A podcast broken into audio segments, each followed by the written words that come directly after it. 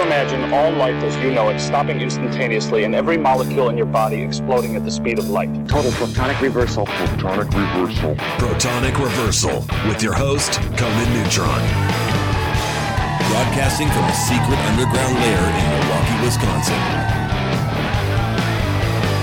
A gigantic middle finger to everything that is rotten about music, rock and roll, and corporate power. The thing is, though, if you don't laugh, you're going to go on a killing spree with sharpened nails. Confidence of a hero or a fool. I wasn't exactly certain which. Could not be more professional.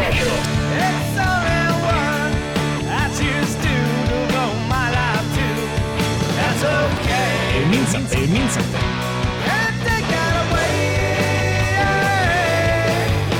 You know, that's my take on it. What's yours? Protonic reversal. That's like a science thing, right? Indeed, indeed, indeed it is. It is a science thing, is a science place, is a scientific fact. We're all up in your face. It's time once again for the one, the only protonic reversal. Welcome to it, welcome to it, welcome to it. Additionally, welcome to it. And tonight's special episode. Uh, 314, episode 314. Mr. Mike Watt returning.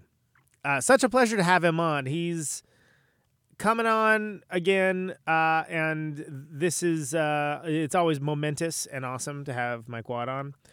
Uh, it's been almost three years since i've had him on last. Isn't that crazy?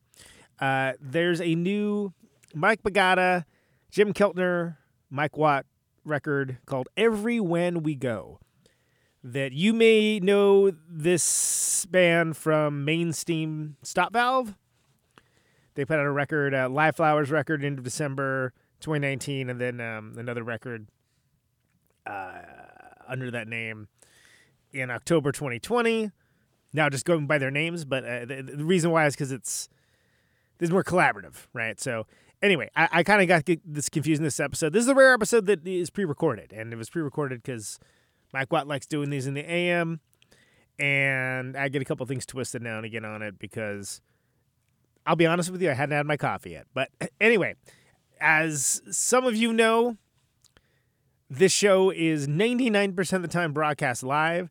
This is one of the rare times that's not. So this is what happens. And uh, in the interest of full disclosure, I'm mentioning that because I'm not going to edit it. I'm not going to edit it. You just get to hear me screw up, and that's fine. I like that part of the process. But anyway, we're going to talk to Mike Watt shortly. But let's get right down to it. Welcome to Conan Neutron's Protonic Reversal. I'm your host, Conan Neutron. I'm a rock and roll lifer who's toured and recorded for over 22 years, going to be 23 pretty soon. Most known for the band Conan Neutron, The Secret Friends. Music is a huge part of my life, and I use the format of this long running podcast to talk about music with musicians whose work I enjoy and respect. Folks that may or may not be household names, but do something very special. This is episode 314. If this is your first time listening to the show, all of the archives are at protonicreversal.com and are always free. No ads, no sponsors, no kidding. If you'd like to support the show and get episodes sooner, you can give $1 a month to patreon.com slash protonicreversal. And if you like the show or even just a single episode, please feel free to share it along, like, subscribe, or post a review. All that helps people find the show, and it's just a darn nice thing to do. All right, so yeah, let's get down to it. Mr. Mike Watt. Mike, welcome back to the show, man. Man, thanks for having me on again. Once more, brother Conan. It, it, has been a hot minute. It's been it's it's been a bit, Yep. as they say. A little bit, a little So, bit. Some things Well, you had some music too. We talked about that. You had me on your show, which was which was an honor. right. I, I I appreciate It's that. so big for you to be uh, mutual. I I wanted to uh, have you on to talk about a, uh, main steam stop valve. I think this is this is real interesting, and I I, I think that uh, folks, Uh, I don't- it's main steam stop valve. I think it's Baggetta, Keltner, and Watt round two. yeah, and and this this popped up. Uh, MSSV. MSSV. The big difference is the drummer man. yeah, Also, the the band runs. Yeah, with MSSV, Mike Baggetta writes all the parts. And, and that's a different. It's it's it's not how you Baggetta- normally Yeah, work. because here's the timeline. I met Mike Baggetta at the recording session for Wall of Flowers, which is where Jim Keltner was, where I met him. So that was a few years ago. So we did that when it was mainly improvised. There were some tunes that we ended up doing of Mike Geddes, but a lot of it was improvised. When it came to tour, Mr. Uh, Keltner is an older man now. So we got Steve Hodges to tour with. And that ended up being its own band that we ended up calling MSV, Main Steam Stop Valve. But it's it's kind of a different band. You know, Mike Baggetta writes all the bass lines from as MSV. That's the first time I've been in that situation. Not even D Boon wrote me bass right. lines. right, exactly. It's a it's a new uh, it's a new trip kind of. Uh, yeah. So in a way, what this was, it was a year ago. This no, last November, so 13 months ago. It was kind of a round two of that first event mm-hmm. with Jim Keltner, Mike Baggetta, and myself at Big Ego C- Studio with Chris Schlarb producing. Now he also Chris Schlarb also produced the MSSV record. Right. There's two of the uh, members in the same bands. I could see how easily it's you know could be confused, but they are different. It, it gets a you know the way that the world operates now, I think it's real hard when you have a lot of information to throw at people. Some people catch like, you know, 10, 20% of it maybe, and then the, they're off to the races. So it's, it's good no, to have the clarification. But, no, but I think it's important. Uh, the way Mike Baggetta put it to me was he want Hodge to feel like second class. Yeah. Yeah, well, absolutely. Oh, of course. I mean, that makes that makes sense. So by saying that that uh, MSSV is its own proj, I mean, it did it did come along at a practical thing, right? Where Jim Keltner couldn't tour, but it became its own baby. So that's what I think Mike Baggetta is looking at that big picture. Uh, so how did you, how did so how did you meet all, all these guys? Because there was a contemplating well, the engine room with Hodges, right? The way it came around was Chris Schlarb. What? Okay, here's the way Mike Baggetta explains it to me. Okay. The Wall of Flowers thing, right? Three, four years ago. Yeah. My, my, uh, Chris Schlarb is just starting a label to go with his studio, Big Ego, in North Long Beach. And he wants Mike Baggetta to be one of his recording artists. And Mike Baggetta told me, he told Chris Schlarb, look, you get Jim Keltner and Watt, and I'll, now I had no idea this, okay? And I'll make a record for you. So I've already done stuff for Chris Schlarb. I know him through Nels Cline, And I guess he had some connect with Jim Keltner. So he brought it together. We got to, we're going to blame anybody. We got to blame, well, Mike Baggetta for making the wish, but Chris Schlarb for making it so. Right. So that's how I meet him. I meet him the day that we do the record. And it was a pinch shitter, man. At first, Mike Baggetta, he had scored a bunch of music. Some of this shit was like changing meter every two bars. I mean, it was like Stravinsky kind of shit. Yeah, oh, yeah, yeah, like, yeah. pecan log sweating bullets trying to do good for him. And so was Mr. Keltner, you know, totally focused. And then Mike says, fuck this. I got a couple riffs we can jam on, and then let's just improvise and see what happens. And that's what becomes Wall of Flowers. Now, what actually happened was we had too much for Wall of Flowers. And Mike Baggetta actually, when we were doing that first tour with Steve Hodges, which Jim Keltner couldn't do, so Steve Hodges took the place. He went and mixed all that extra stuff, made tunes out of stuff. And then Jim Keltner, when he liked it, he said, but he said, look, if we're going to do another record, let's do another record. And that's why this round two, every when we go, I think it's called, that's where that came. That, that's where that came from. Okay, so now a couple things. First of all, Keltner. Yeah. Uh, he's like he was like one of the big time sesh bro back when, right? Yeah, no, incredible. Uh, the way he had me understand it was Leon Russell brought him out from Tulsa. Yeah. And first uh, helped out Joe Cocker. Right. Mad, Mad Dog's the Englishman with uh, Jim Gordon. There was two drummers actually, and then you know because Leon Russell came out to do sideman work with the piano and stuff, and so that's how he got in there. Yeah, and he meet, meets the the Beatle guys, and you know, yeah. he ends up playing with all kinds of cats. Steely Dan, right? He's he played in the uh, with the Wilburys. He played in those uh, uh Jangling Dingleberries. Yeah, yeah. indeed, indeed. Yeah. I mean, um, you know what they call that in Italy? You know, I play with two Italian guys. They call it Tar- Tarzan Alley. You know, like Tarzan, like swinging from the ropes. Yeah, that's what they call fucking dingleberries. uh, and like and Ry Cooder too, man. I mean, that's that and that guy's no joke too. I mean, that's, that's Right, Cooder. Yeah. Well, well, you know, and he and also he turned into a producer and stuff and songwriter. And Jim Keltner's an amazing man. I just turned eighty, brought in his own drums, set him up himself. You know, just beautiful cat. No chip on his shoulder. One of the most beautiful cats you want to play with. You want to. Like I come in there, you know. Here's something trippy about this se- second session. Mike Baggetta ac- actually asked me to bring something in, so I brought in a song. Oh, cool. So I All right. asked one part. It's called "Yank It Out," and I, and I asked uh, Mr. Keltner, "What about this part here?" He goes, "Mike, whatever you play makes me feel good." Oh, I mean, this is the kind of guy he is. Like when I I just brought back the the the Blue Thunderbird I hadn't played, I don't know, eighteen years. You know, since the first Stooges reunion gig Yeah, at yeah. Coachella, and I got it back together. I put in a old fashioned Fender pickup in honor of us losing Dusty Rhodes. You know, and he looks at that bass. He goes, Mike, I'm a drummer, but if I played bass, I play one like that. This is the kind of guy this guy is. yeah, yeah. Some people treat music like sports and they're going to go toe to toe with you and shit. This guy, he just wants, you know, to make it happen. He just likes playing, and he's into Yeah. things to do it. Yeah, and there's that, hey, Out, finding out the possibilities, seeing what can be done. He's just, he's that way, man. He's just incredibly uh, generous with his uh, focus. And, and like you said, his experience.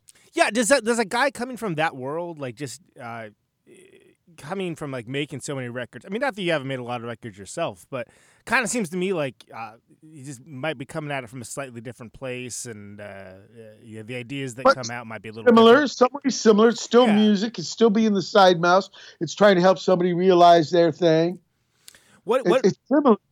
You know, it's, it's, uh, Conan. It's kind of that thing like with genre. I'm really getting away from that. And music's music. Yeah. And yeah, there's years that separate me and Mr. Keltner, 17 years.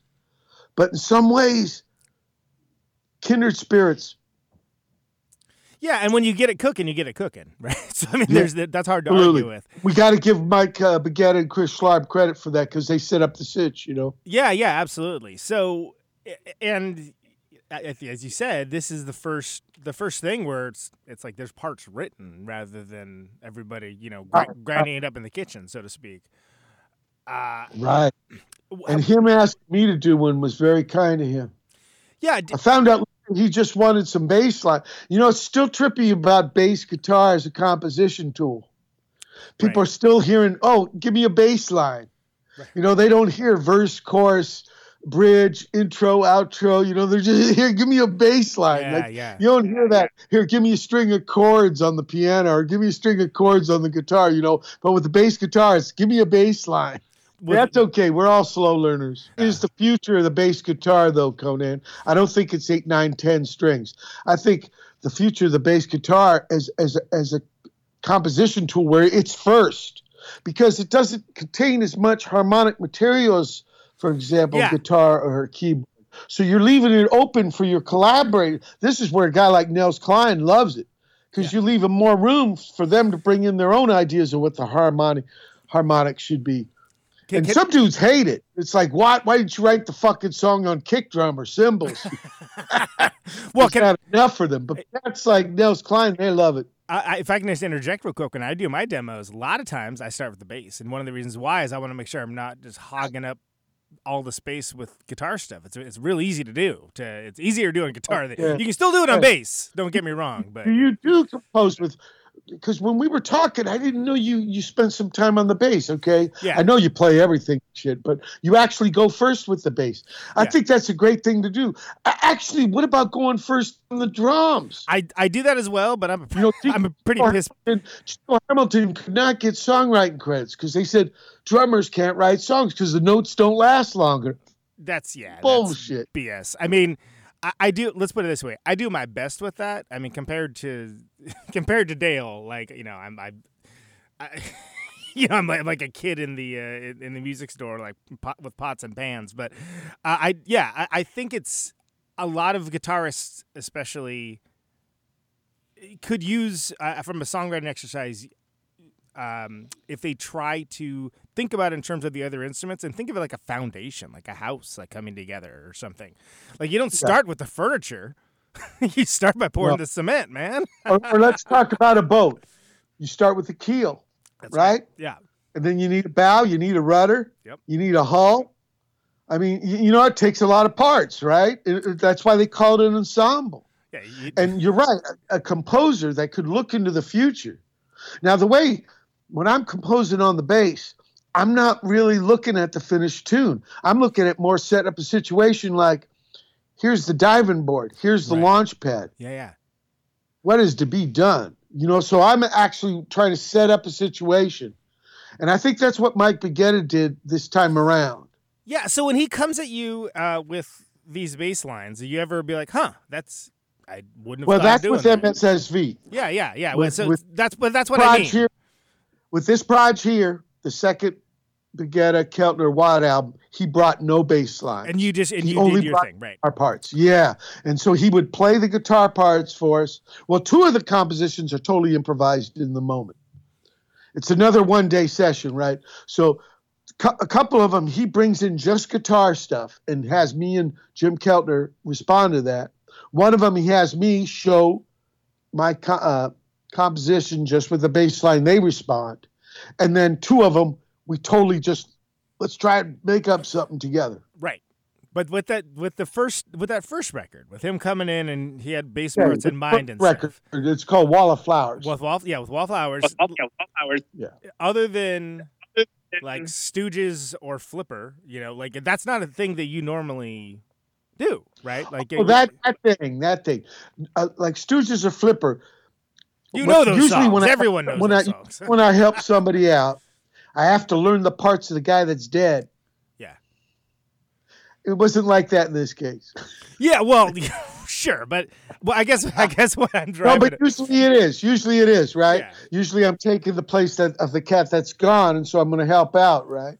Like I, I guess what I'm getting at is on that first record was it did it take a little time to wrap your head around what he was doing versus uh, versus how you do it on that because you don't have the advantage of having these classic records to listen to and knowing what a band's like all about like it's more of a more of an not a blank slate but a, but a, a slate that's uh, got some stuff on it already Well, like kind of direction, right? And then he, like I said, like the launch pad di- uh, springboard thing. He he's setting it up to see what'll happen. Right He's trying to uh, provoke a situation, right? Yeah. He's not he's not asking for people to march in line. He's he's like throwing it out there, you know. And then now you guys have, and you, got to tour that out a, good amount, right? So, and you've got a kind of a better handle on how how it all No, fits the- together. Actually, I have I have some history with Steve Hodges. He's the drummer on my first opera, Contemplating Uh, the Engine Engine, Room. Yeah, I know-. Yeah. I love it. Love that record. I know that one well. So I, I got to tour with him then too. But yeah, it was 25 years later, and I toured with him again. I never got to tour with Jim Keltner, probably never will, but still, uh, it was. You- you're right about having some history, being being the second time in the studio. For one thing, not as scared, you know, because like I said, the way this guy's uh, character is, it's very inviting. It's very, uh, it's not belligerent. It's not competitive. Right, but that that helps a whole lot when you're creating. You know? Big That- time. I- There's a lot of ego in a lot of music things, especially when they're playing the name game, you know, and they're just putting projects together based on who knows who, you know, this kind of thing. Yeah, I don't think Guetta was doing that, but it can get into that weird kind of just hype, right? It has nothing to do with the, the rhythms and the notes and yeah. Members of blah blah blah blah Yeah. blah blah. Emerson, Lake, and Palmer. Right, right, right. And Yeah. so you know what I mean? It's just a bunch of you know, it's not who you blow, it's or maybe it is who you blow. who, Well, it's and and the reason I, I've kind of harped on the process a little bit on this is because uh, it does like when I first I heard it. You brought it up. I think it's real good you brought it up because I think people get cynical. They think it's all about managers just putting together name games. Yeah, and and when I first heard the the, the first record, I was like, oh, this is interesting because it doesn't it does sound a bit different. Like it doesn't sound like it doesn't sound exactly like a Watt record. You know what I mean? And No. no. And even Mike Baggetta, you know, obviously he's from the Nels Cline School of Yeah. Guitar, but he's got his thing. He's got his own thing. The review, they're always mentioned in surf. I hear that too. Oh yeah, I can get that. I can totally get that. Uh, But he's a Western Massachusetts guy. But you know that guy in Canned Heat who knew all the blues, right? That that, that owl singer guy. He was from Boston. You know, Sly Stone said it's not where you're from, it's where you're at. So why can't a guy from Western Massachusetts do surf? Hey Why man, uh, Fogerty is from the bayous of El Cerrito. It works out fine, Right, right? Northwest Bayou, right? And Beach Boys are Hawthorne, yeah, yeah. close to the exactly. water, not on the beach. Uh, you know what? With the first, That's close to your neighborhood, right? yeah, yeah, yeah, yeah, yeah, yeah. Uh, and I think that okay, so so the the band that it first kind of reminded me of uh, a little bit, not exactly in sound but in feel, was in the Messthetics. Uh, Brendan Canty and Joe Oh. Lally from Fugazi. They got a band. Uh, right with uh, you know, uh, MSV got to share the stage with them in Baltimore last tour. oh no, kidding! That's awesome. That, I yeah, got to see their thing. Yeah, this the guitar man, right? Anthony. Uh, Anthony. What a jeez. Anthony, right. A really wa- good. He's kind of from this Nels Cline school too. Yeah, because he's got I the same Nels- vibe. Yeah, totally. Cline opened the door for a lot of cats. I, I mean, and what a great player, right? But yeah, it's it, know, Other guys too, Bill Frisell, Marc Ribot. I mean, there's a lot of these guys around, but but it's a good thing. They uh, they don't have to live up to the cliches of the old arena rock guitars. You know, yeah, yeah. they can play whatever the fuck they want. Ava Mendoza, uh, the uh, lady Mike Baggetta has been. Uh, uh, doing some duets with same thing. Yeah th- th- like those, all the doors are open. They don't have to play jazz fusion. They don't have to play jimmy uh, page. You know they don't have to play uh, well everybody owes Jimi Hendrix but yeah, but but, but still the free, they can let the freak flag fly. Nels Cline really uh, kicked that hatch open. You could do sonic youth. You can do uh, you know whatever you want. Yeah. it's really really interesting what they've what he let happen on the guitar First time I ever uh, heard Nels. Uh, this this is like years and years back, right? Way before uh, Wilco and all that. I was like, no, it's kind of like what what Sonic Youth does, plus like jazz. And like I, and that was my my elevator pitch for it. But I meant that, and, and as broad based as that is, when you're talking to punk rockers, you know, I mean, like you no, got no, your- you know, him and his twin brother Alex was trying to get free music happening in SoCal because they're from here, right? yeah, yeah, This thing in uh, right on the border, West LA in Santa Monica, called the Alligator Lounge, and he would have this thing called New Music Mondays, and every Monday he'd let some freaky music play, but the community just and they did for years just wouldn't support it. He marries Yuka Honda, moves to New York City. There's buttloads of support for it there yeah. They, but he's just been a true believer, you know, and he just he told me he first learned from uh, Jimmy and Yardbirds. I mean, And the Yardbirds was are great. There was so. some kind of jazz island he told me in the '70s, but then he said Sonic Youth like turned his mind around. Yeah, I mean, if you really think about guitar as a, you know, and, and like where you can push it, where you can go with it, man. The the combi- and it's Thurston and Lee both together for me. It's like it's how Yeah, they interact. It's how they. Well, you know the first C nails, it's D Boon gets killed, and I'm doing one of my first gigs with Firehose at McCabe's, which is near this area. It's right up in Santa Monica. Mhm. Cross over. Yeah, S and M, big heavy. anyway, opening. Uh, I before I, we have our gig the week before, I go see Bobby Bradford in uh, with Nels Cline in Charlie Haden's Liberation Orchestra. And Nels is playing Spanish nylon string guitar acoustic, which Steve Boone loved to play. yeah, So when I saw him do this, I said, Will you open up? I'm going to be here next week. Will you open up for me with this new band I got and just play that solo acoustic? And he said, Yeah. And that's the first time I got it was really him not doing a D Boon imitation, but kind of just kind of evoking that thing of my long lost friend, you know? yeah, yeah. That's that's really beautiful. That's why music's so special to me, Conan. It's because I got into music not really as a musician, was to be with my friend. So when stuff like this hits me, it hits me right in the heart. Yeah, no, I, I, I, that, and that, I feel that, and you hear it in the music, and it's that's deeply appreciated. You know, I saw that, uh, I saw that Desolation Center documentary real recently, like a couple weeks ago, actually, and Oh, Minutemen and the Mojave. yeah, it, and it it it kind of just occurred to me like how much of that stuff has sort of disappeared from history, and how much of it is like you know the stuff of DIY legend and and stuff like that.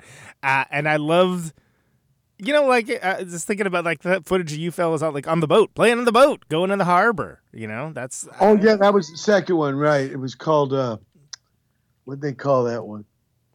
yeah. It had a name. I, I, I'm forgetting what it is right now, but I, I just love. I, I- Yeah, it, it fucking had a kind of name because Stuart Swezey rented a boat. We sailed around the harbor with the meat puppets. yeah, and you kind of get just going back and forth, right? the Mo- Mojave Desert, but then the, the second one was actually off Pedro in the harbor. Yeah, It was called Joy at Sea. there, there you go. It was called. Joy. Yeah, But that, but the, I, whole- it's in the Wee Jamie Kano, yeah, documentary. Yeah, yeah. it- it's Well, you- right. he was doing gigs at the Anti Club, and he just thought, you know, the way that a band in the punk movement would write wild songs, why not have wild places to have gigs? Yeah, Mojave Exodus, man. Right. A- a- And uh, yeah, that's crazy. You had like you know you had Sonic, you had uh, uh you guys, Meat Puppets, uh, Neubauten, uh, one of them. Um, Pear, when Pear first came to town, he had a band called S- Psy, uh, Psy, Psy, Psychops? Psy, oh, uh, Psi Com. Uh, is that Psi Com. Psychon. They were called Psi Com. And they were, I think, at the last desert one. yeah, that's right. with They- the Redd Kross. Yeah, I was on Minutemen was on tour during that, so we didn't get to see that. I Yeah. think the Olympics were on that summer. Yeah, so we wanted to be out of town. We were touring double nickels on the dime. Yeah, and I think Red Redd Kross uh, barely made it in time. They got they got lost. I remember hearing that from uh, Steve McDonald. See what Stuart did was for us. He rented two school buses. Yeah, We came there on a school bus. You could see it in the middle of a double nickels on the dime. When you open it up, you could see it playing. We also used the school buses as a windbreak because it was in the middle of a fucking dry lake bed. people don't realize People when that wind kicks up, man. Caught up in his eyes and shit. Yeah. when that wind kicks up, it's uh that's that's real business. Oh yeah. like Lawrence of Arabia. Yeah, he took me to that place to talk about it when he did the documentary, and I hadn't been there since then. And it was a trip. It was like, wow, we did a gig out here.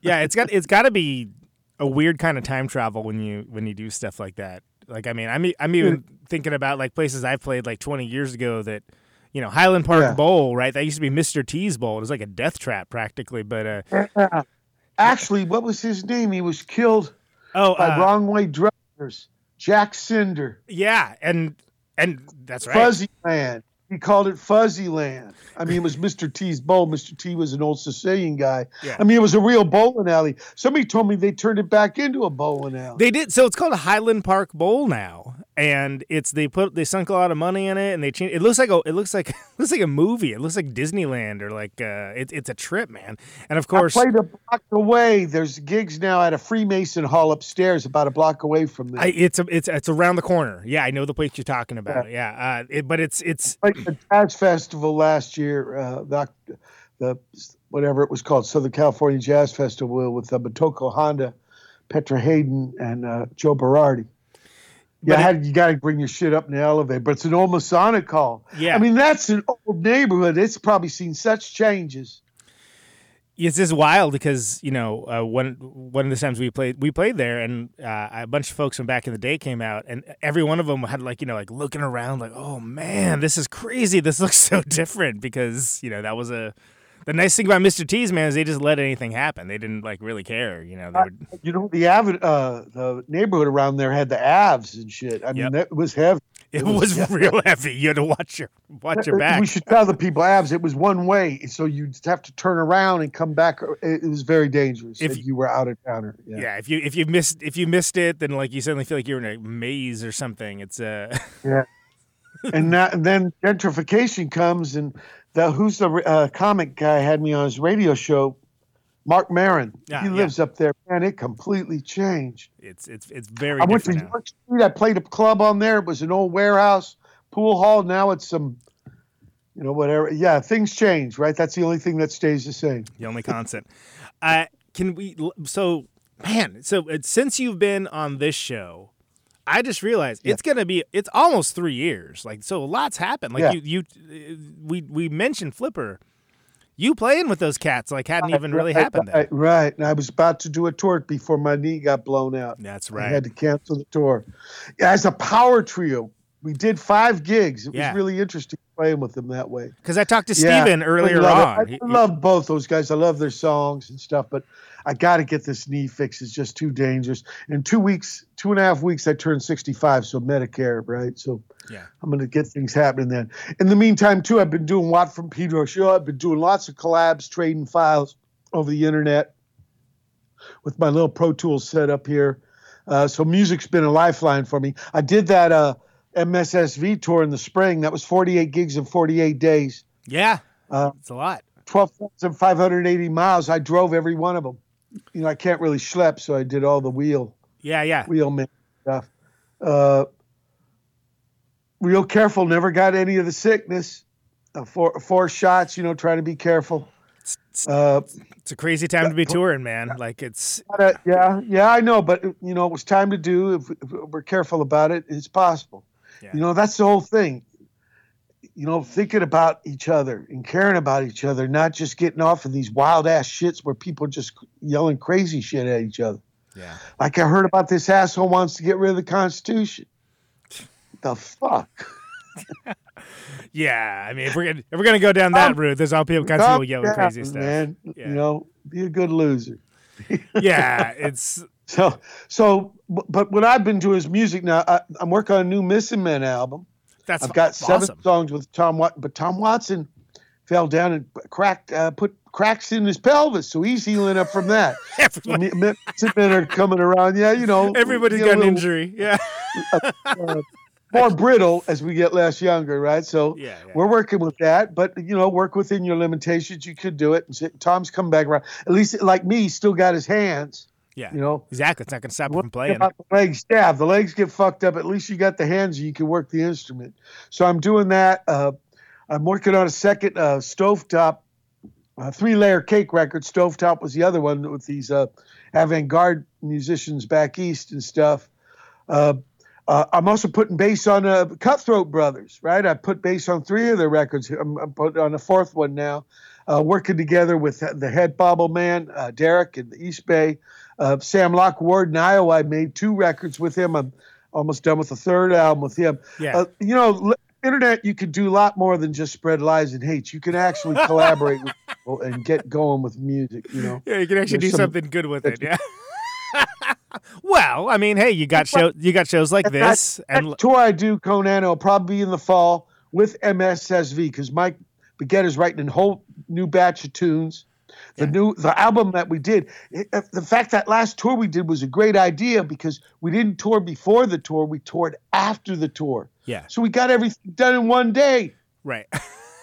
and when you instead of doing it the other way around, yeah, you talk about good prac, 48 straight gigs. So that record's going to come out in the spring and we'll to- uh, in the fall rather of 2023 and we'll tour that. But at the same time, we'll be working on songs for the third MSSV record. I love being Mike Baggetta's bass player. It's it's a trippy thing, and like I said, this idea of a guy writing you bass lines that's never happened with Watt. Yeah, it's a it's a new experience, and you get to have it. It's like a new challenge, right? But it's a new opportunity too. You know what I just got done? I got just got finished with uh, uh, a fourth seven inch for the Stooges. Me and Larry Mullins, the guy I did the last two years of Stooges touring with, and putting out these seven inch instrumentals of Stooges songs to celebrate them because we love that band so much. We just did one for TV Eye. So that'll come out record store day uh, 20, 2023. You know, everything's catching up because of the situation and stuff, especially the press implants. yeah, You know, and especially because people want vinyl again. Which is great. But everybody wants vinyl again, so there's only so many presses. There's only so many. I know things will catch up. Things Yeah. will catch up. Uh, you, You, know, know, I'm a, I'm, a, I'm an optimist. You know, uh, sometimes things don't have. You know, here's the thing: people get used to their fucking remote control with their television sets, but that's not real life. yeah, no, it's very it's very true. It's the button doesn't mean the channel's going to change. You know, things got to be happening, right? Of course, Welles taught us, right? Sell no wine before it's time. One of those commercials. Those commercials. I think that's the last work he did. Ah, yes. That's those are great, man. But Chuck caps, right? Yeah. And he's just totally he's like lit up like a Christmas tree the whole time. Man, he's he was a big man. I mean, not just wide but tall. He was at Pink's. You know about Pink's in Hollywood, right on uh, yeah, yeah. Melrose, Brea, the hot dog pets. It's the forties, right? And when I, you know, I found out because there was a club there called Blackies, right? So I used to see gigs there. And uh, I found out about it one time I'm getting chili dogs there. And there's Orson Welles. He's got chili dog in each hand. And I go, Welles. He goes, young man, I would shake your hand, but I am busy. and he was huge. Those chili dogs, you know, they're pretty big, man. They look like little fucking Mayer wiener whistles in his palms. That's I can I can totally hear it in that voice too. That's amazing. Yeah, young man, of course, the Shakespearean. Great. He was beautiful. He looked me right in the eye. It wasn't like a shine on. It was good. Because he was big as a barn door. He oh yeah, huge. Well of course, yeah. There, there's a Huge. dude, there's a dude I know uh, from this movie show that I co-host, uh, Joe McBride. Uh, he's like a historian biographer. He did a book on the Coens. He's done like all kinds of stuff. He's uh, written a bunch of uh, movie stuff. Rock and Roll High School. He, he, like wrote Rock and Roll High School, right? Um, Wow. Really? You know, in that movie, you know, they filmed the, the, the band scenes at the Roxy. You could see Darby You- right on the side of the stage. You totally, you totally can. But the but the other thing, yeah, he's in. Um, he knew Orson. He he hung with him and uh, Oh, wow. for a long time. Like he was, he was like a legit like friend of Orson Welles, and he's even he's even in that uh, that other side of the wind movie that was like that. It did they didn't was wasn't completed for like longest time. Oh, He's no. wor- working there for I think the last thing was F is for f- fake. yeah, yeah, yeah, yeah. Girl- Girlfriend, yeah, yeah. But that other Which side, I like. Yeah, I, I do too. Fake is great, um, but it's uh, it's wild because you know he had a lot of people around him in in, in his orbit, and uh, and uh, Joe McBride, he basically is one of the one of the reasons why Other Side of the Wind ever saw light of the day because it came out finally in 2018, and people were Yeah, able to see it. problem was funding, right? Because Yes. that, that racket takes so much bones to make records, uh, f- films, works. And he said, I remember him, one quote was, I have an unfortunate personality. It's conducive to fundraising, yeah. yeah, nobody wanted to uh, get that point. People were like, "Oh, he's you know whatever. Who wants to give him money for Right, that?" waste money and shit. Like, like uh, why they, uh, they didn't want Francis Ford Cop, Coppola to have Marlon Brando, right? He's going to waste your money. Right, which is amazing because, of course, who can even picture that without film, him? right? He ended up being the man. Yeah, exactly. One of the all-time great roles, and it's like, hey, Absolutely. you know why you see a lot of back of Robert, uh, a lot of uh, Robert Duvall's back, because he's got the spiel taped to his chest. Marlon wouldn't fucking memorize his lines. amazing. but Your buddy Joe McBride probably knows about that. well, I was gonna say the only reason I'm invoking Joe McBride is because uh, what he did those commercials, the, those those wine commercials. Uh, yeah, yes, Masson, yeah, He- he was- Masson Brothers or something. He was trying to Paul Masson. Yeah, he was trying to Yeah. raise money uh, to make his movie. He was, he was trying to, ra- you know, just trying to keep the lights on. So, Right. so it's sort of like it's easy to, to be like, oh man, he's he's loaded and he's doing these line reads and it's it's really fun. and it is, but it's also like it's, it's a little sad because he's he's hustling to try to to you know try to make the record and try to make the movie. it, it was a means to an end. It wasn't just to service the lifestyle. He really had, especially Shakespeare shit, right? He really Yeah. wanted to get those movies made, never got to do. oh yeah, Chimes of Midnight is amazing too. Like why wouldn't you just let him do whatever he wanted with that? You know, just You know what? I- I think it was because, well, I think making that first film re- got Randolph Hearst really pissed, yeah, yeah. and so right, right away he had enemies, and then you know the the the, the, the amazing whatever Am- Ambersons or shit. He goes with Rita Hayworth to have their honeymoon. He doesn't finish. Yeah, I think it was, but he was like in his early twenties. You know, Isn't that crazy? That was like his Fuck, debut record. us, man, we're 20 years old, right? Darby's 22 when he kills himself. We're just kids. Yeah. And he was only 23. Think about it, you know? it's you, you learn by doing, you know. So yeah, some fatal missteps maybe when he was more younger. He's a re- you know not just as a director too. He was a really awesome he starts actor. as a radio man. He Yeah. starts as a radio man. Yeah. uh, as a, and as an yeah, as an actor, he was really fantastic. I mean, if you think of the uh, um, uh, uh, what's the movie? It's got the zither on the soundtrack. It's the uh, uh, I- God, I love it. Why, am I blanking on it? It's it's but so um, Well, the worlds he got that whole hoax going. It the Carol Reed movie, uh, Third Man, the Third Man. Oh, Like- Third Man. Right, right. I love that. Uh, I mean, Right. That's got his buddy Joseph Cotten too. it does, yeah, and and he was uh he was incredibly You skilled know as an actor. that that that that merry-go-round is still there in love to see Vienna. it. Oh, I God. played a gig right next to it a couple of years ago with Tav Falco. Oh man, I would I would love to Yeah, see that. that's you know what else is excellent about that movie is the soundtrack, and he accidentally met that Zither guy outside a cafe. Isn't that wild? and that dude is like, Loud too. I love it. I love it. and he's like in the movie, and like everyone's kind of watching him play the zither. For years after that movie, that dude toured on that soundtrack. that's awesome. that's man, that's the dream right there, right? yeah. Orson Welles sees you playing outside a cafe, and all of a sudden you got, you know, five years of touring looking out. Yeah. And the in the soundtrack too. I mean, like it's he's it's all zither over the uh that incredible ending of that film. It's all zither just going. You know, it's it's it's a trippy Yeah. thing. It's really loud and really raw. It's it's a great, great recording. See, he comes from the outside, so uh, movies are. He, he's not. Oh, this can be done. It's like let's see if it can happen. Yeah. You know, he was a total petri dish man. I love it. Very, very inspiring. I think of when I try to do music, I think of Orson Welles. He's really a balls up against the walls man. I, I, I dig it. He did definitely he did things his own way for better or for worse, and sometimes it was definitely for the worse. worried about airbrushing his image. He plays the corrupt cop in uh, Touch of Evil. Yep, yep, absolutely.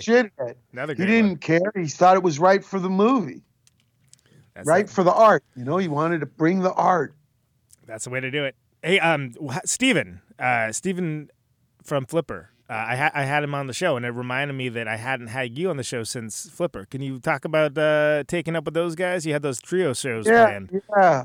Now the Minutemen played with them in 1981, so 41 years ago, That's a long. That's awesome. up in this, up in their town. And uh, to me, they were one of the last of the 70s punk band, where Yeah. nothing against hardcore or anything, but after 1980, you kind of could tell what was going to happen. Before that, you couldn't really what was going to happen, and Flipper was kind of part of that. You couldn't tell what was going to happen at a gig. They were really trippy uh, and very inspiring to us Minutemen. Uh, uh, of course, for me, the songs are all built on bass lines. I love it. of course, yeah. It's, it's- Yeah, you know. well, because Ted Falconi is such an interesting and, and guitar also player. the words are good and, and just everything the groove ted ted falconi one of the most imaginative guitar players oh yeah, like he's love the way he plays and and steve depace you know incredible groovester i love playing with him you know he's still playing the same drum set he had back then That's what he, He was saying. take- I love that. Yeah, that's so great. You know, Why not? and he plays them grooves and stuff and i mean, I mean i really had a good time you know i did a tour with them in europe with david yow singing Yeah, so i played 16 gigs with them in 2019 summer yeah. That's that's a good crew, man. That's a good crew. So yeah, yeah, it, I, I really, de- it really broke my heart, but my, my I'm just hurt. Yeah, I mean, there's there's no much you, that what you got to heal. You have to heal. That's all there is to it. How did how did you end up uh, hooking up with them? I mean, I mean, obviously you know each other from back in the day. Did uh, like Yeah, I knew them as you know peers and fellow musicians and stuff, but uh, Steve wrote me this message. Uh, what? You know, you want to help me and Ted? Me and brother Ted got David Yow aboard, and I was like, "Fuck yeah, yeah, fuck yeah," with bells on. exactly. That's that's a no brainer, right?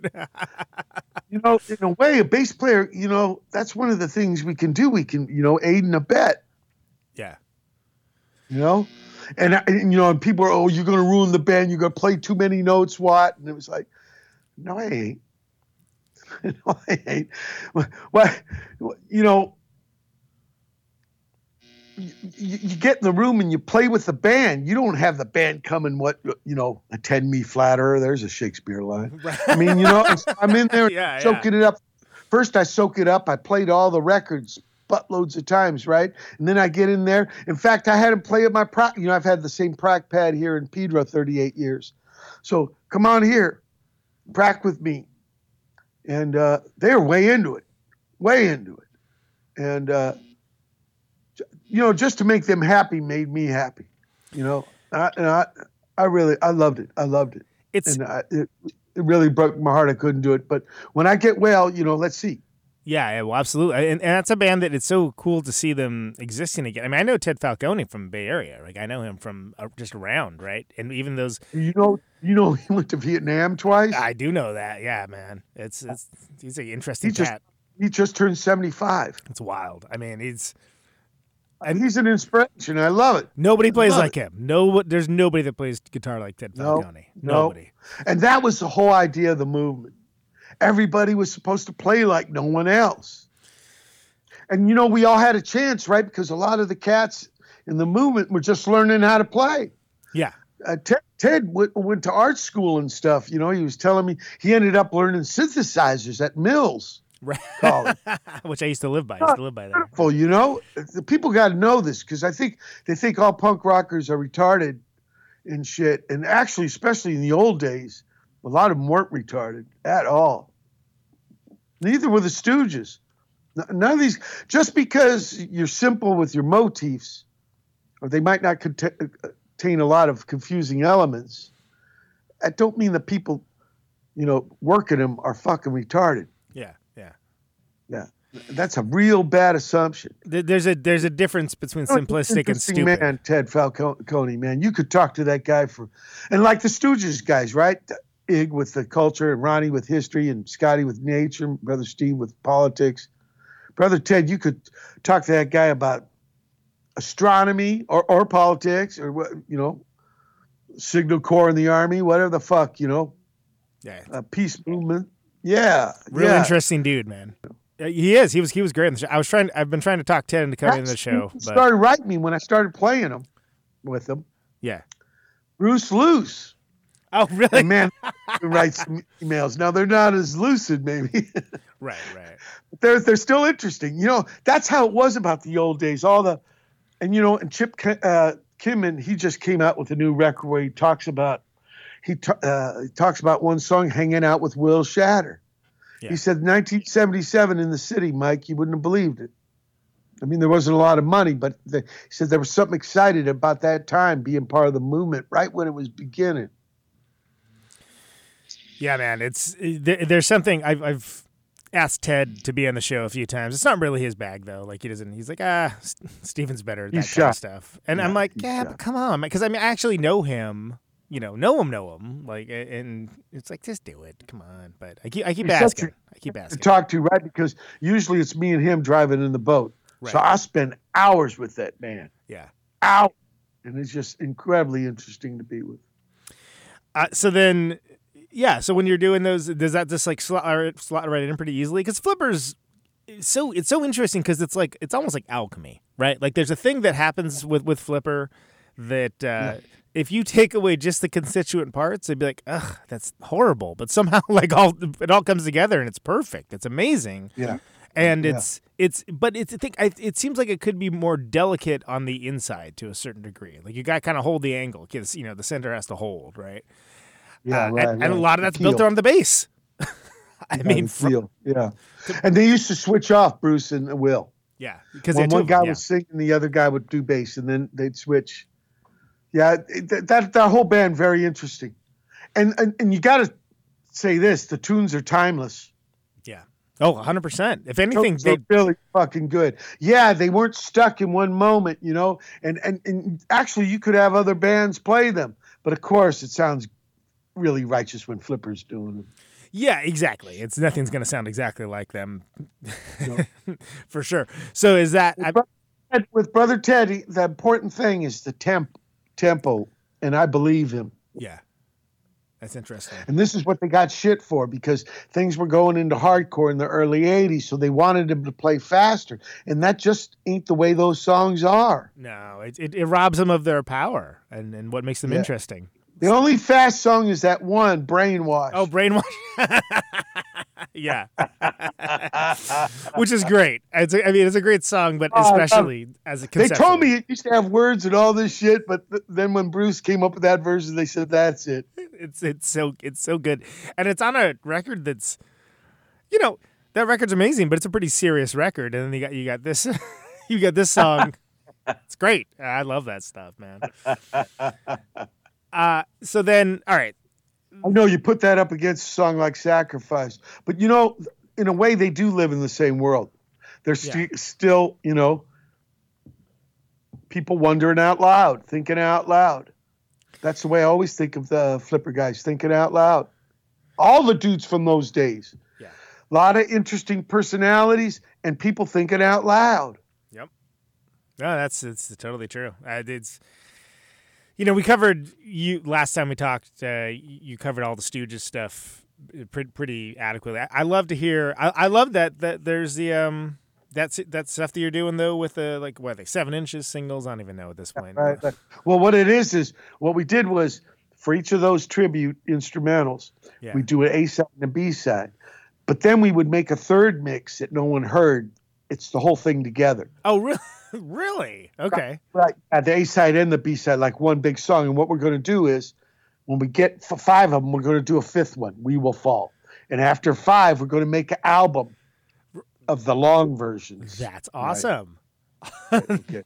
Well, you know, uh, me and Larry, we, you know, we were lucky enough to play with the, the, the guys in the band, and we just love Stooges music. You see, Iggy has a new record. They just they just, they just announced Well, it. right now he's out on Larry Mullen. Ig does. He Yeah. made a re- uh, record with a uh, uh, England guy who lives here now Yeah. in SoCal. It's I think he's got my last name. Uh, yeah, yeah, his name's Watt too. Yeah, you're you're right.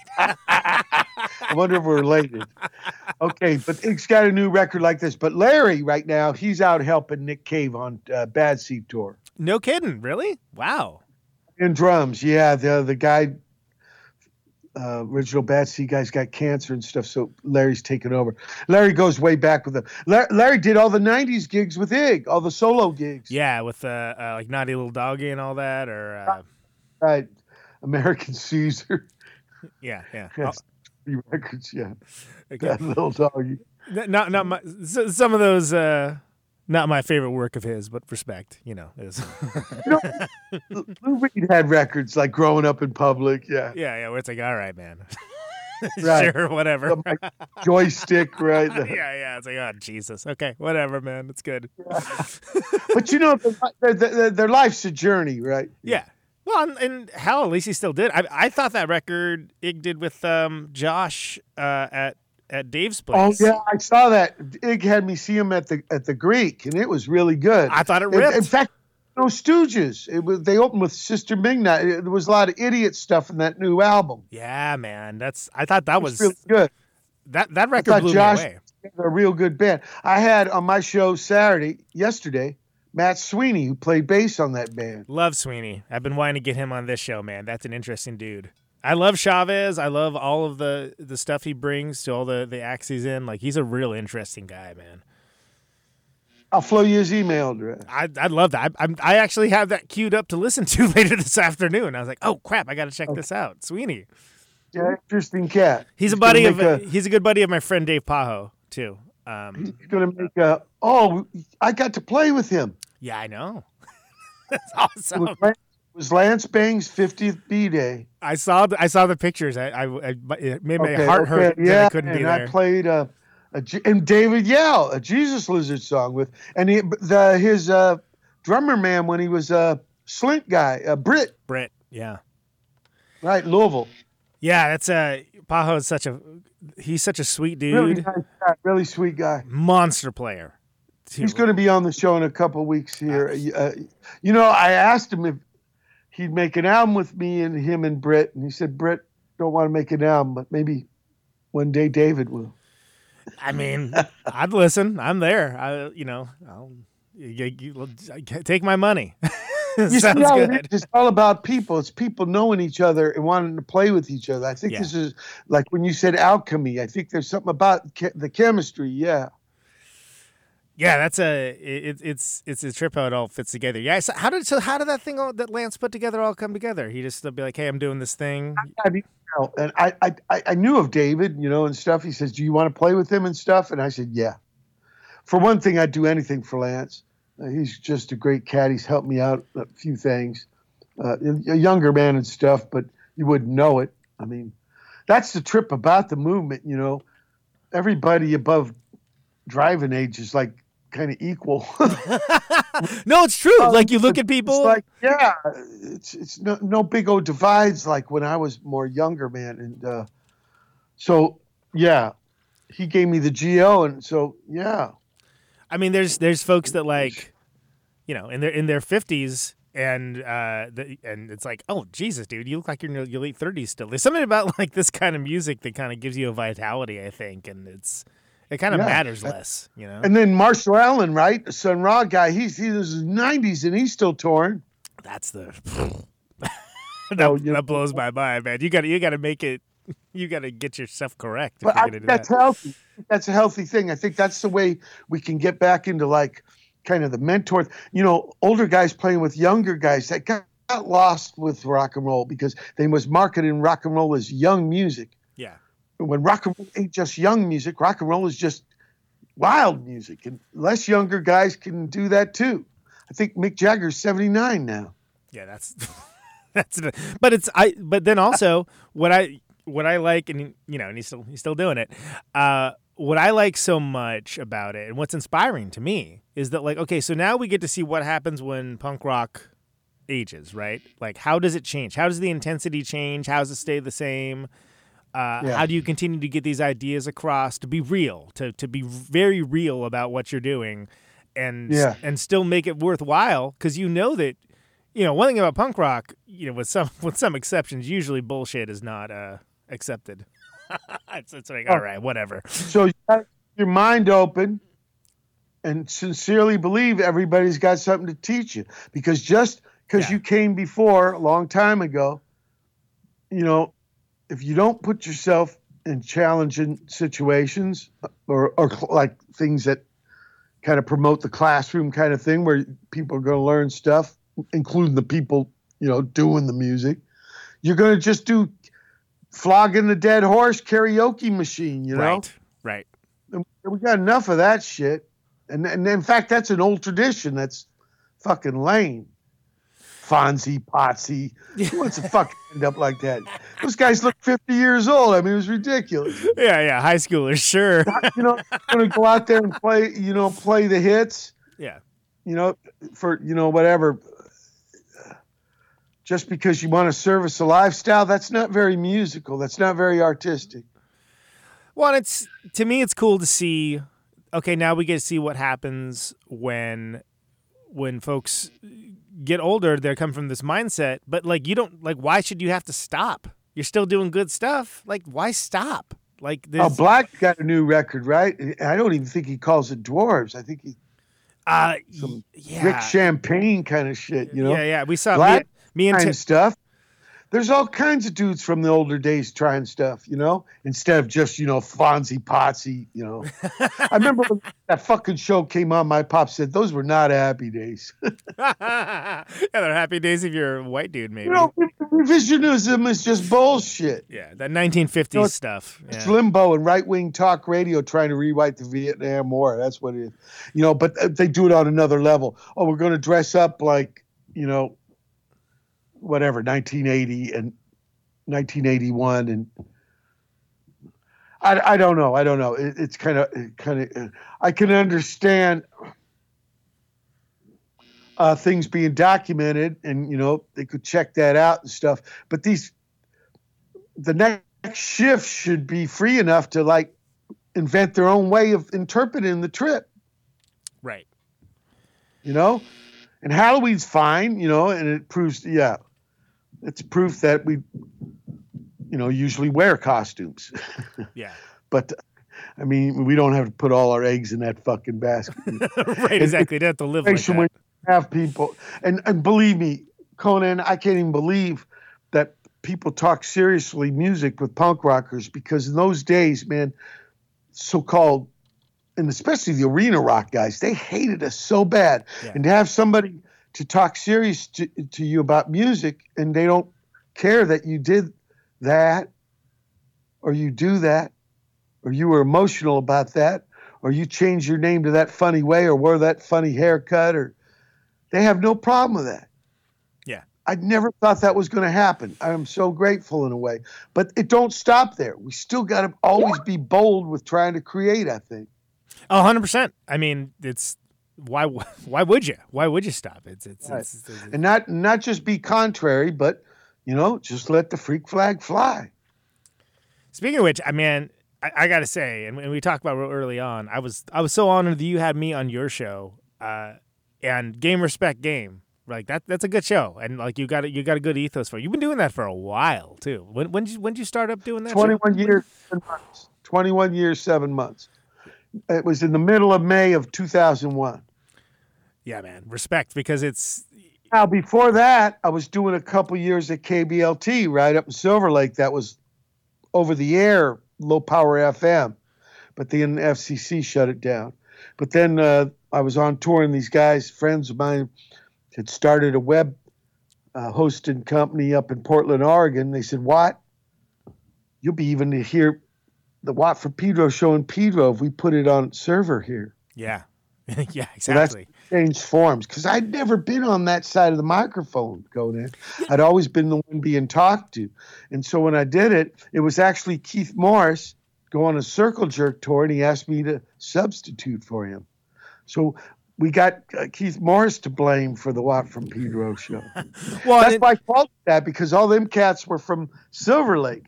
And once you got a couple miles away from Silver Lake, you couldn't hear the show anymore. Right. Yeah. No, that's and that's it's it's crazy because now people just accept oh podcasting. Sure, I know what that is. You know, great. I'll Never that word. but You know, what didn't even exist uh, as a word. Yeah. part, the lady the lady whose apartment that show was at her name was paige and she wrote a book called 40 watts from nowhere Oh. she writes about that whole adventure Yeah. Oh, that's awesome. I'll check that out. Because yeah it really was she donated her fucking whole life have these people come in to do their shows and that that was over the air you know but it's the same idea well, it's a radio show You know- without the radio, is what it is. that's all that. right right right but what it is is each cat who ran their show had their own world it wasn't like some program director said hey we're all playing this Yeah. you know what i mean Well, and that's the beauty of the format, right? Because you can have Well, you, that, remember that's what happened with college radio. It wasn't like that at first. It was Yeah. like, you know, I remember because the SST guys had me calling up the stations. These guys were playing Journey and shit because they wanted jobs right from college, being corporate pawns, you know. And then it changed, and all of a sudden, every DJ had his own trip. It was like having your own band.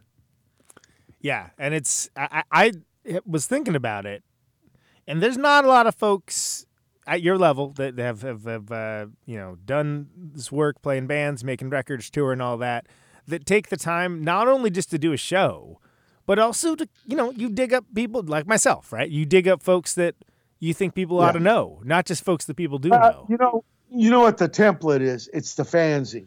Of course, And- yes, I think the template on the internet was websites. That was the template. It was fanzines. You got no filter, no middleman. You like what this cat's doing, you write about him. He wants to come play your town. Your band's probably going to open up. He's going to conk at your pad. You got to give him an interview for the zine. yep. I mean, it's that simple. It's that nuts and bolts, you know? And that's, I mean, that's hell, man. That's how I operate this show. but like, but I feel like, Okay, okay. That's common ground. Yeah. Here's a link to that book.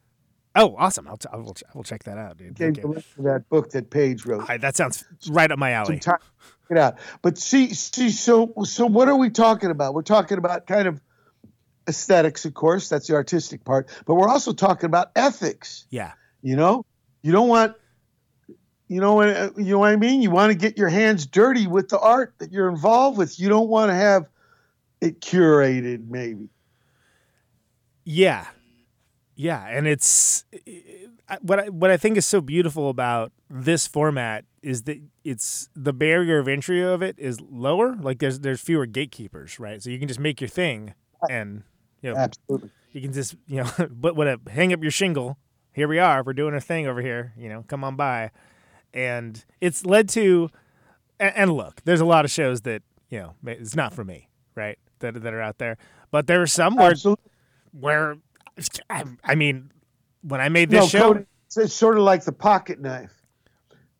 The art in the pocket knife ain't the knife itself; it's what's to be carved with that knife. Yes. Yeah, you ain't gonna like everything. Yeah. But some cat might whittle you up something that you really dig. You want to see him do it again. Absolutely. And, and it's when I made this show, I just was like, I was making the kind of show I wanted to hear. That's all it was. Just like with music, you know, trying to make the kind of music I wanted to hear. I think that's the tradition we want to get going. Yeah. I agree. it's agree. not like some kind of meme thing where you copy people's act, you know, copy their face, facial hair or stupid, you know. No, it's it's the mo. It's like, oh yeah, he wrote used he wrote a book using words. That's about as far as I'll copy. After that, I'm going to try to be original. Yeah, Yeah, you know what I mean. yeah, yeah, totally. I think doing the same thing with your show, 100%. and I'm trying to do the same thing with my show. What helps is having interesting guests that make interesting art themselves. Sure, man. Uh, I mean, I just last uh, I, I just on Thursday. You try to cook with chow that's kind of rotted. Yeah. Don't take so good. Yeah. I, I just had uh, you know Jerry Casale of Devo. He's been he's been on my show. Oh wow, that's the bass man. Yeah, he's been he's been on like three or four times, and he's a dude that like I mean he's always just you know surprising no one, just next level intelligent and interesting. And, Yeah, yeah, you know, yeah, yeah. Beautiful guy, beautiful inspiration. yeah, and it's that I mean that band is so important to me too. Just like everything they did, like even even the big swings that didn't connect, just having like the bravery just to follow your vision and Sure, and, sure. and do it. And, and his partner Mark, yeah. Yeah, yeah, and, and it's it's it's so it's when folks like that trust me to like to to talk to them and to to know it's going to be good. It's like you know that's a huge vote of confidence. It means you're doing something right, right? Yeah, yeah, yeah. And- It means it wasn't just a fucking fad. It's a living, living, breathing way of doing things. Like I said, it ain't, you know, dressing up like Fonzie and Potsy. right. Just to get back to happy days for a hot minute. Yeah. You know I mean? It's like, no, we're using, yeah, this thing's kind of old timey, yeah. but it's it's a, it's a vehicle. It ain't the end of the ride. It's a means to an end. Yeah. That's all that stuff matters, and and Walt thinking about it Whitman matters. putting out Leaves of Grass in 1855. DIY puts it out himself. He writes 12 poems trying to stop the Civil War. I mean, why should that go old fashioned? Yeah, it was from 150 years ago or something, but so fucking what? yeah, it's, uh, it's you're doing things. This is what's hard to get at people because people they want some kind of shortcut on the truth. There ain't no shortcut on the truth, but there are little step ladders on how to try to get up on jive shit and try to look over the w- wall of jive, the pile of jive, so you can try to see something that might look interesting that you might want to get involved with. I kind of think of it like, you know, you see a big pond, right, and you throw throw Yeah. a rock in. You know, you skip Yeah. skip a rock. You see like there's ripples. It ripples out, Right. and it starts off small. It gets bigger.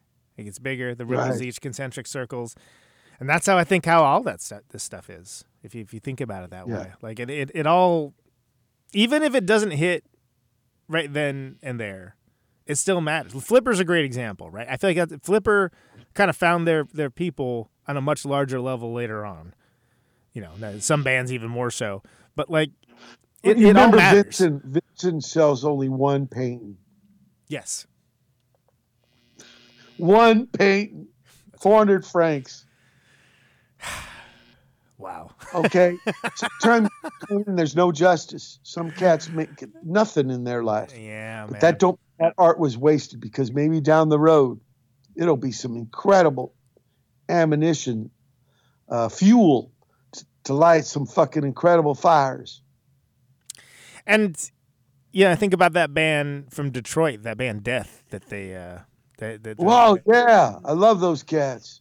It's so good and like that was you know I was like hey you guys ever hear this this is great check it out I think their sons ended up playing their music. yeah, yeah um oh uh uh what uh I know the name of the band it's I'm blanking on it though um Uh, that's great too. It's uh, R- Rough Francis. Rough Francis, I think, if I, if I remember right. Oh, Rough Francis. Okay, because I thought some of the death, because I thought they lost one of the death guys. They they did. Uh, the the well, the guitar player passed on before this resurgence, but they got um, uh, uh, was it his cousin or like a friend? I can't remember exactly. Um, Somebody in the family, though. Yeah, I Yeah. thought it was a son. But you're right about that Rough Francis. That that's the kids actually take over the band. yeah, isn't that great? I love that. That's that's But that, awesome. that's that thing I was talking about. You know, handing down stuff. That used to happen a lot more in the arts. yeah, And Yeah. maybe it'll get around again because we won't get this ageism. Because they marketed rock and roll with this ageist thing for so long. To sell And I it. think that's over with. yeah, yeah. You- To sell it as like, oh, it's youth music. It's it's like young people's Yeah, music.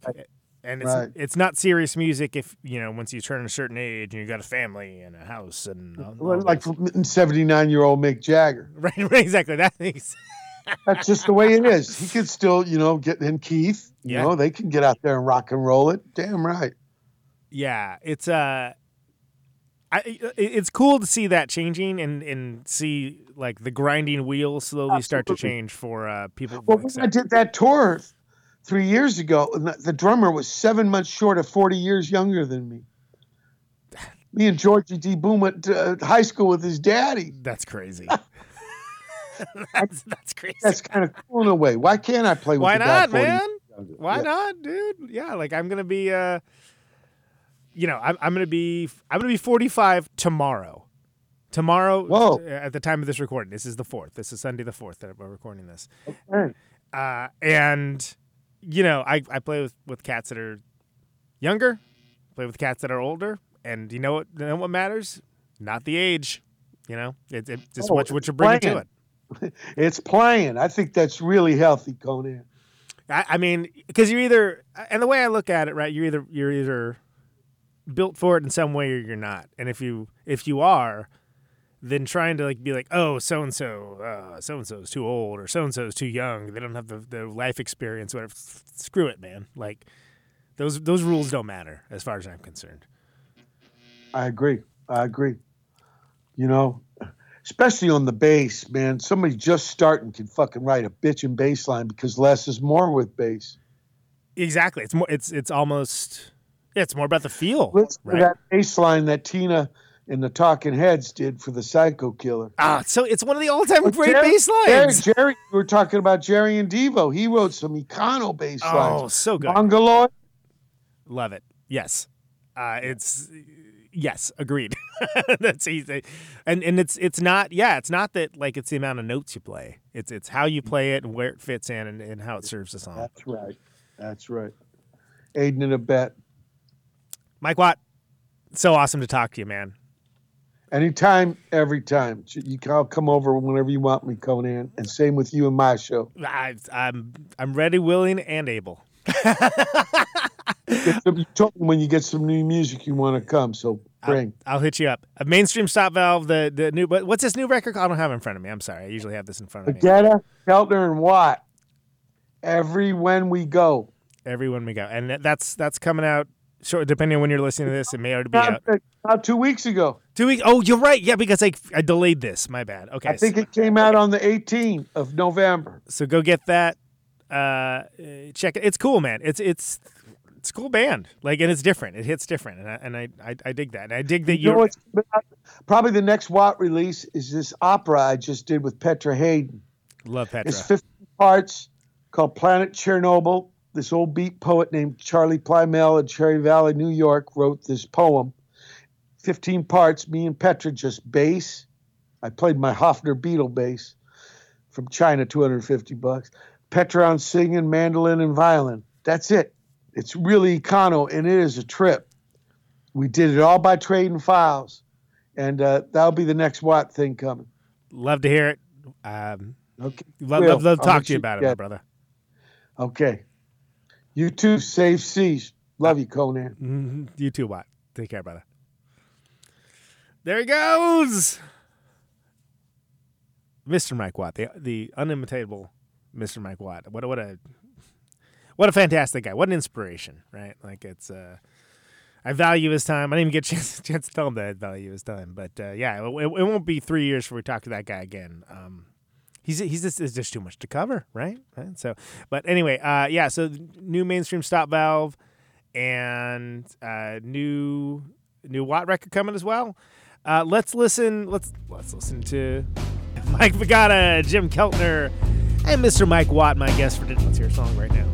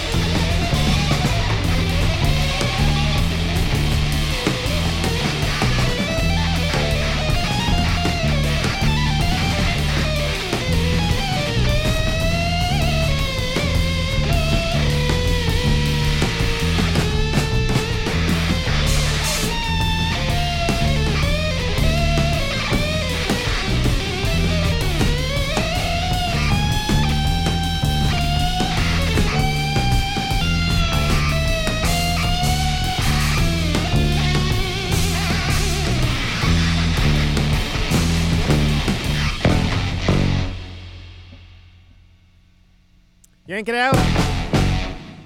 Ah.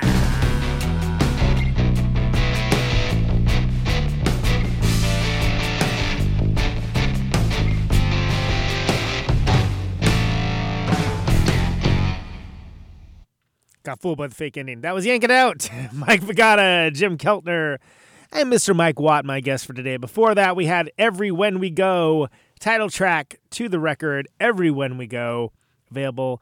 Mike Baggetta, B A G G E T T A, dot bandcamp.com. Real cool record, man. Real interesting record. Super cool. Not mainstream stop valve.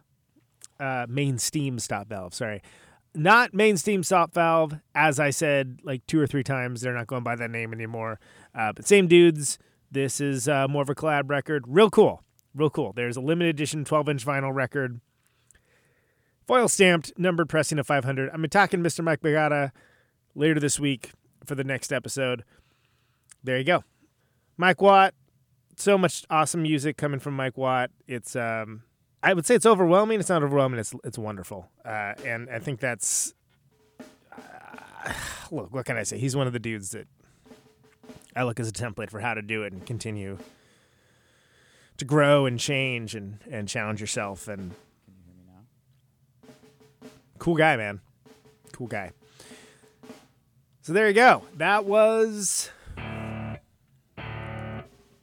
Mike Watt and uh, this was Protonic Reversal, episode 314. Thank you very much for listening to it. Of course, all the archives always free. ProtonicReversal.com. No ads, no sponsors, no kidding. If you do like the show, want to support it, and want to get episodes sooner, $1 a month at patreon.com slash Protonic Reversal will assist with that. It, it actually it does help. As we come to the close of our broadcast day, Of course, sharing the episodes around the uh, social media, just emailing them to people that like it, whatever. All that helps the show as well. Thanks so much for folks doing that. If you, as cheeseball as it is, reviews matter a lot. Mr. and Mrs. America. in the world of uh, podcasting. So if you want to uh, rate it five stars on iTunes, Anyone the sound of my voice. Spotify, if you can figure out how to do that, any of that stuff, all that stuff helps. It's, it's appreciated deeply. Helps people find the show. I've got A uh, bunch bunch of good episodes coming up. 50,000 watts of power. Secret Friends touring's done for the year, except for one show in Chicago on the 30th. So gonna be back at it. Some good, really cool stuff coming up. So stay tuned, and I appreciate you. Appreciate all the listening. This microphone turns sound into electricity. And you know, stay safe out there. Check you later. Out on Route 128, dark and lonely. I got my radio on. Can you hear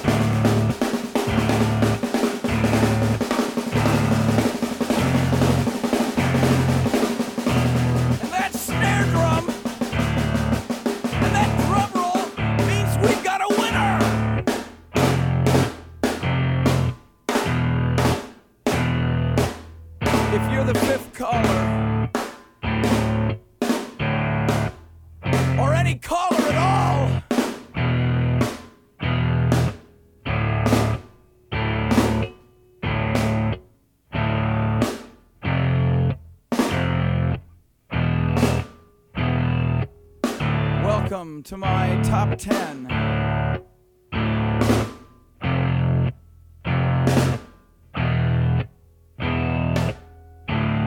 I'd like to thank our sponsor.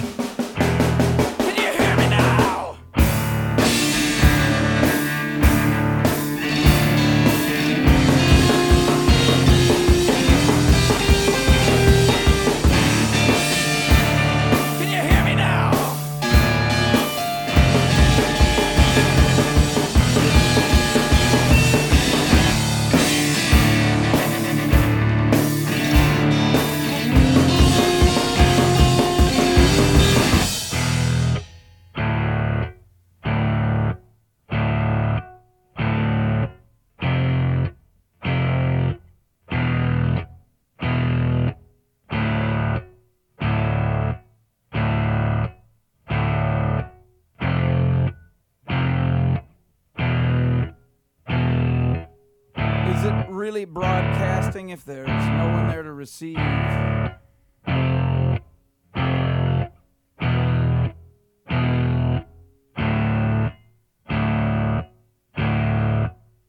the end of radio. As we come to the close of our broadcast day.